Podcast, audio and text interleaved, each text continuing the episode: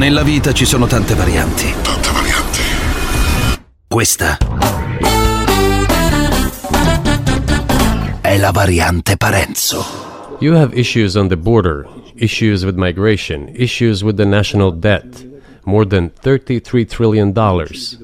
You have nothing better to do, so you should fight in Ukraine? Wouldn't it be better to negotiate with Russia? Make an agreement, already understanding the situation that is developing today, realizing that Russia will fight for its interests to the end? Che cosa sta accadendo in Ucraina? Beh, eh, sta accadendo che l'esercito avrà un nuovo capo e qualcuno parla già di fase 2. L'ordine è infine arrivato e il generale che fino ad oggi aveva condotto l'armata ucraina in difesa dei territori del Donbass, cioè il generale Zalunsky, è stato rimosso eh, nella sera eh, del venerdì dal vertice delle forze armate. È la prima vera spaccatura nelle istituzioni ucraine dall'inizio dell'invasione. Ecco perché questa notizia, unita all'altra, cioè a quella di questo giornalista ex anchorman della Fox News, la rete dei conservatori, dei repubblicani, molto vicina a Donald Trump, l'ex giornalista appunto che ha intervistato Putin, se dovessimo unire queste due notizie, beh, dovremmo dire che in questa fase indubbiamente la guerra di difesa ucraina è in stallo. È in stallo non vuol dire che l'Ucraina stia perdendo la guerra, ma che sicuramente siamo in una fase nuova. Allora, mettiamo insieme le due cose. Da una parte il generale Zalunsky è stato rimosso, lo ha spiegato anche mh, direttamente il leader ucraino Zelensky, l'ha spiegato in un tweet eh, e resta a disposizione, lo ringrazia per tutto il ruolo, per tutto quello che ha fatto, però ora c'è bisogno di gente nuova. E questa persona nuova, questo nuovo generale che è stato nominato, però crea qualche problema perché all'interno dell'esercito ucraino c'è un po' di timore, nel senso che il generale precedente era considerato una sorta di eroe, aveva la fiducia di tutte le istituzioni ucraine. Sirsky, il sostituto, che è quello che ha preso il posto dell'ex comandante, a questo punto diventa il nuovo capo. Si dice per cambiare passo alla guerra in Ucraina e in realtà probabilmente c'è anche un problema di truppe che ormai sono stanche a due anni dall'inizio del conflitto, non si vede come l'Ucraina possa in qualche modo riconquistare i territori che sono stati occupati dai russi. È uno stallo appunto, perché i russi ovviamente non avanzano, ma anche gli ucraini tengono le posizioni e non riescono in qualche modo a liberare il territorio. Ecco perché in tutto questo fa molto discutere l'intervista che Tucker Carlson, questo ex giornalista di Fox News, ha fatto a Trump, un'intervista che peraltro ha fatto in inglese apposta per farla arrivare, per farla girare in tutto il mondo. Un eh, giornalista che è stato cacciato da Fox News e che adesso lavora sostanzialmente in proprio, che ha intervistato per più di 45 minuti il leader del Cremlino.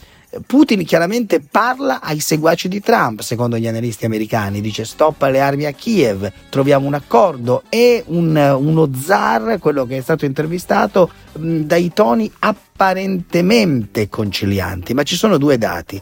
Il primo è che questo giornalista che è riuscito a fare questo colpaccio in realtà è un uomo molto vicino a Trump. Ecco forse il motivo per il quale Putin ha deciso di rilasciare un'intervista in questa fase.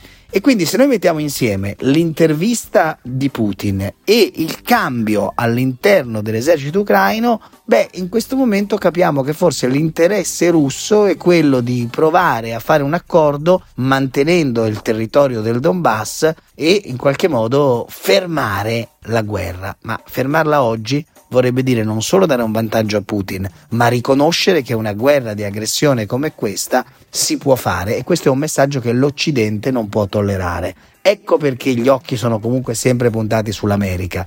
Perché è vero che questo giornalista vicino a Trump eh, non è una tra le persone più famose al mondo, però è un fatto che Putin ha sfruttato la complicità di questo giornalista Tucker Carlson appunto per fare propaganda con un'intervista finalizzata ad aizzare, come dicono alcuni giornali, la destra che segue Donald sulla strada dell'appeasement verso Mosca. Ecco perché oggi dobbiamo tenere assolutamente insieme queste due notizie. Da una parte il cambio del generale e dall'altra l'intervista a Putin vista in tutto il mondo anglosassone. Variante variante Trump, sempre lì si torna, da The Donald.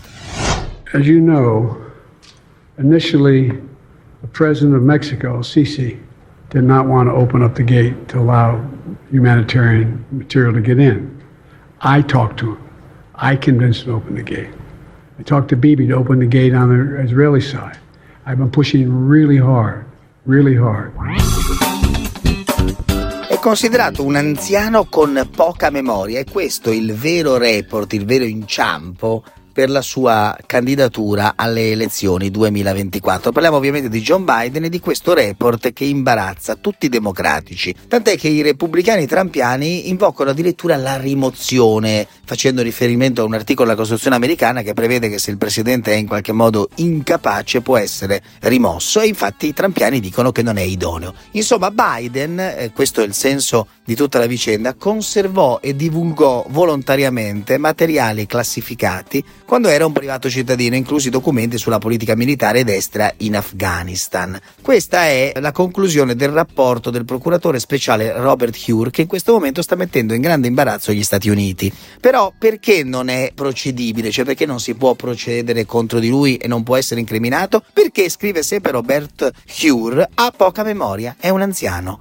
E quindi se da una parte il presidente americano può tirare un sospiro di sollievo sul piano giudiziario perché non sarà incriminato, su quello politico invece subisce uno smacco, uno smacco anche pesante perché eh, inizia una campagna elettorale molto difficile dove Donald Trump e i suoi rivali repubblicani, ma forse anche all'interno del Partito Democratico, cominciano a farsi alcune domande se davvero sia il caso di ricandidarlo Joe Biden in questo caso la questione davvero riguarda proprio la capacità di Biden di tenere non soltanto la campagna elettorale, ma di tenersi anche un nuovo mandato. Biden è così stato costretto a replicare pubblicamente al rapporto Har. Il procuratore speciale ha concluso che io non ho commesso nessun crimine con le carte classificate. Ha detto io ho collaborato con la giustizia. Trump, al contrario, ha mentito e non ha collaborato. E questo, diciamo, è la risposta di Biden dal punto di vista giudiziario. Poi ha aggiunto la mia memoria è buona e purtroppo a un certo punto confonde nel, nel suo discorso, nel corso della conferenza stampa, al-Sisi come il presidente del Messico, in realtà al-Sisi è il presidente dell'Egitto. E quindi questa diventa una nuova gaffe che in qualche modo conferma che lui qualche problema di memoria ce l'ha o forse di memoria fa ogni tanto confusione con i nomi. E questo però diventa un problema, si Insomma, domenica scorsa, quando ha scambiato il presidente francese Macron con l'ex presidente francese Mitterrand, ieri ha parlato di un G7 del 2021 con Helmut Kohl, ma era un summit in cui c'era Angela Merkel e non il defunto cancelliere tedesco. Insomma, siccome le gaffe ultimamente sono tante, più di qualcuno sta pensando di sostituirlo. Variante, variante Biden. Chi sarà lo sfidante di Trump?